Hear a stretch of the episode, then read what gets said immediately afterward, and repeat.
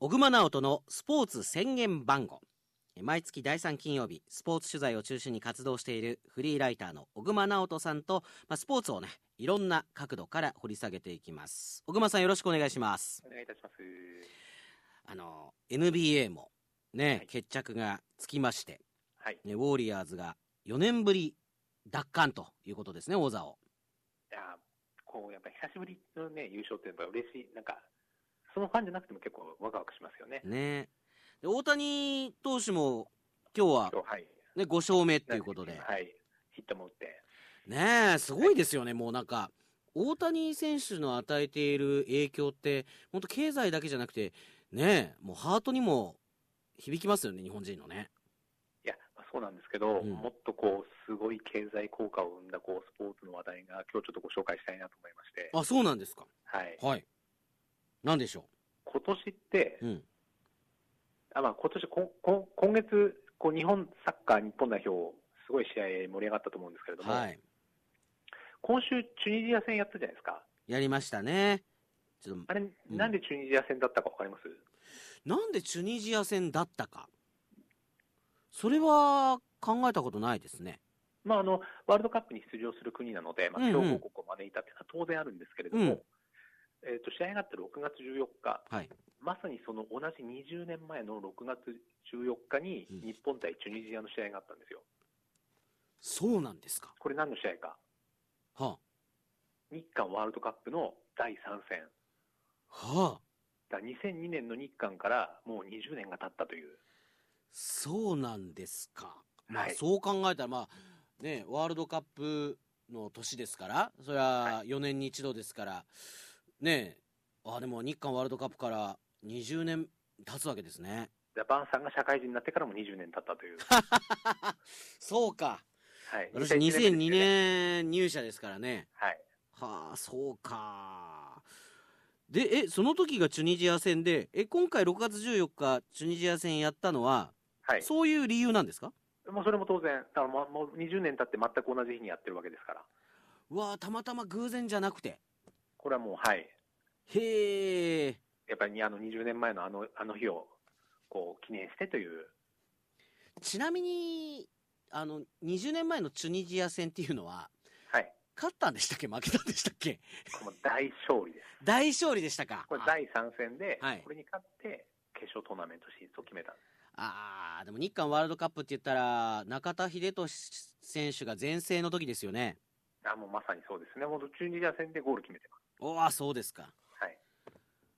で、えーそんな話をしていくってことですかはい、今週、あの、まさにこの20年経ったということで、うん結構今メディアで、その、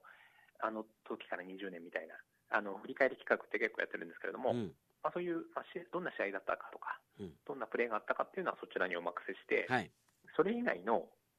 ああ、そんなのあったねとか、もしくは、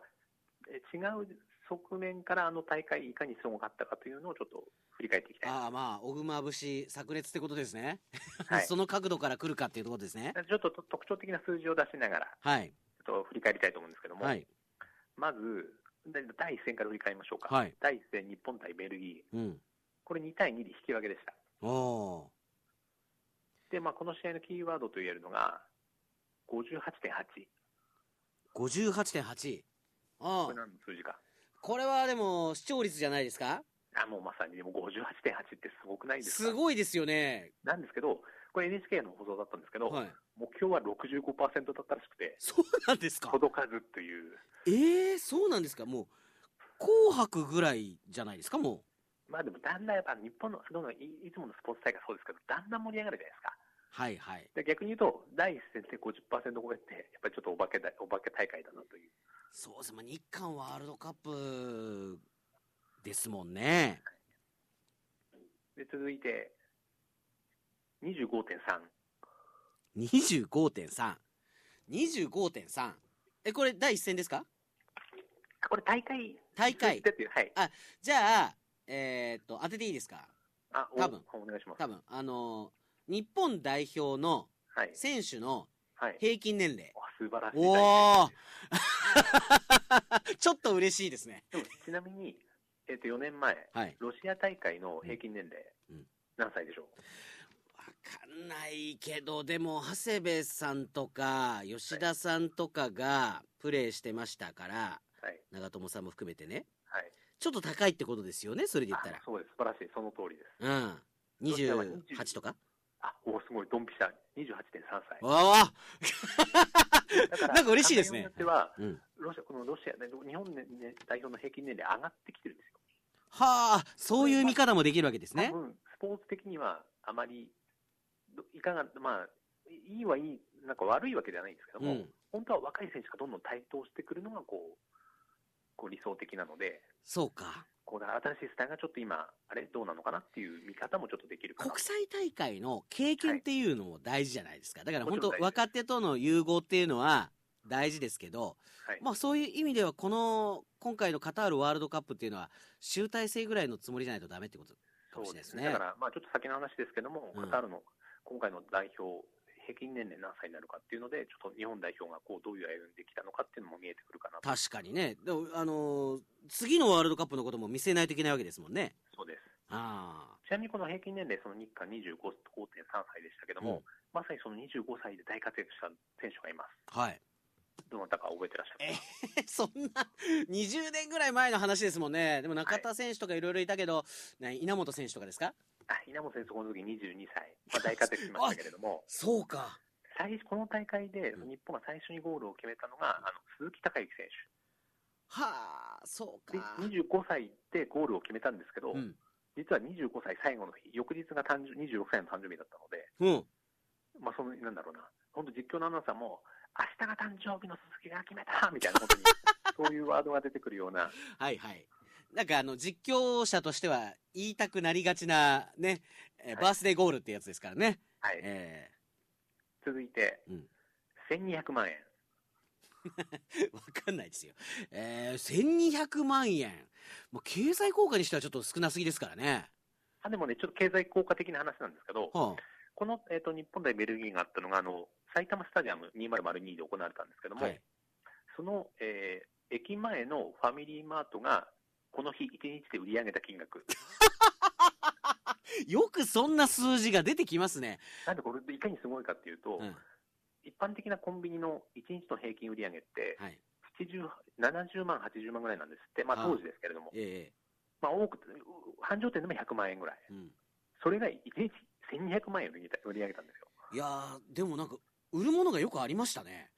いやだからもうず補充、補充、補充もう補充補充で、もう今後はやばいぞって、かなり来るぞっていうふうに店員さんが。このこのファミリーマート浦和美園駅前店はうん、、このワールドカップのためだけに作って、1か月経ったらもうお店もなくなったんですけど その情報の方がす ごい大成、ちょ衝撃なんですけど。功狙いとしても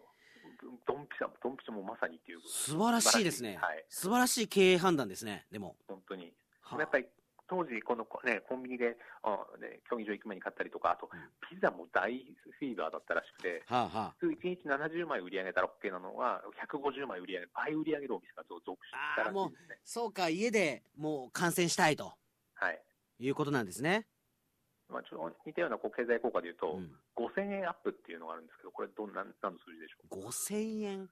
5000円 ?5000 円も上がる。株価とかですかうああ、もう今日バスがさえまくってますね。お、マジです。本当に。あ、嬉しい。あのこれは あの、 5000円も上がるんですかちょっと今、だ いぶ、だいぶ今、あ外れるかなと思って言ったんですけど。スカパーの、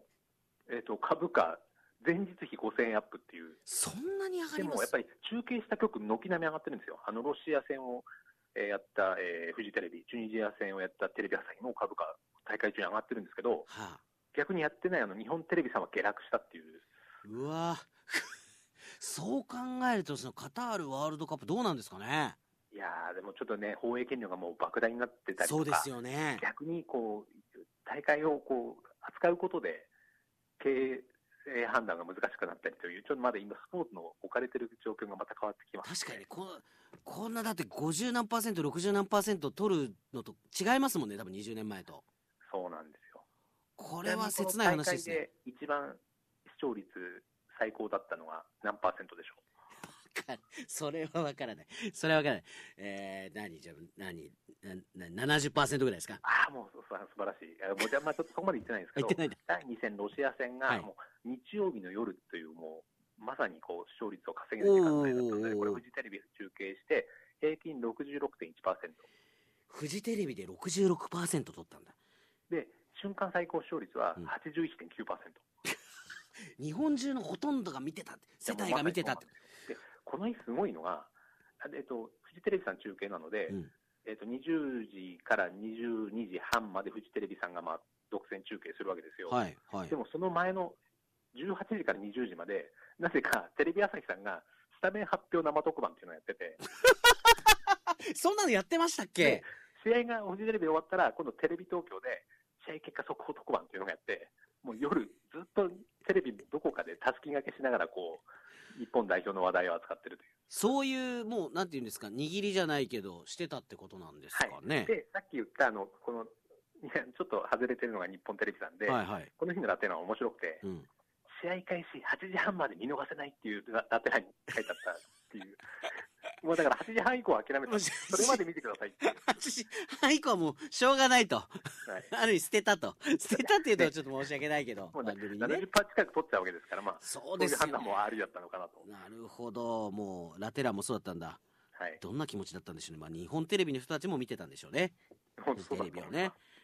す。面白いですねはい。うんで、えっと、第3戦が、あまあ、先ほど言った日本対チュニジア。はいえーまあ、これの視聴率はテレビ朝日さんで45.5%。うんでもこれ平日の夕方なんですよ。ええだからこの、それでこの数字はすごいですよね。ああすちごないみにこの日の夜に日本、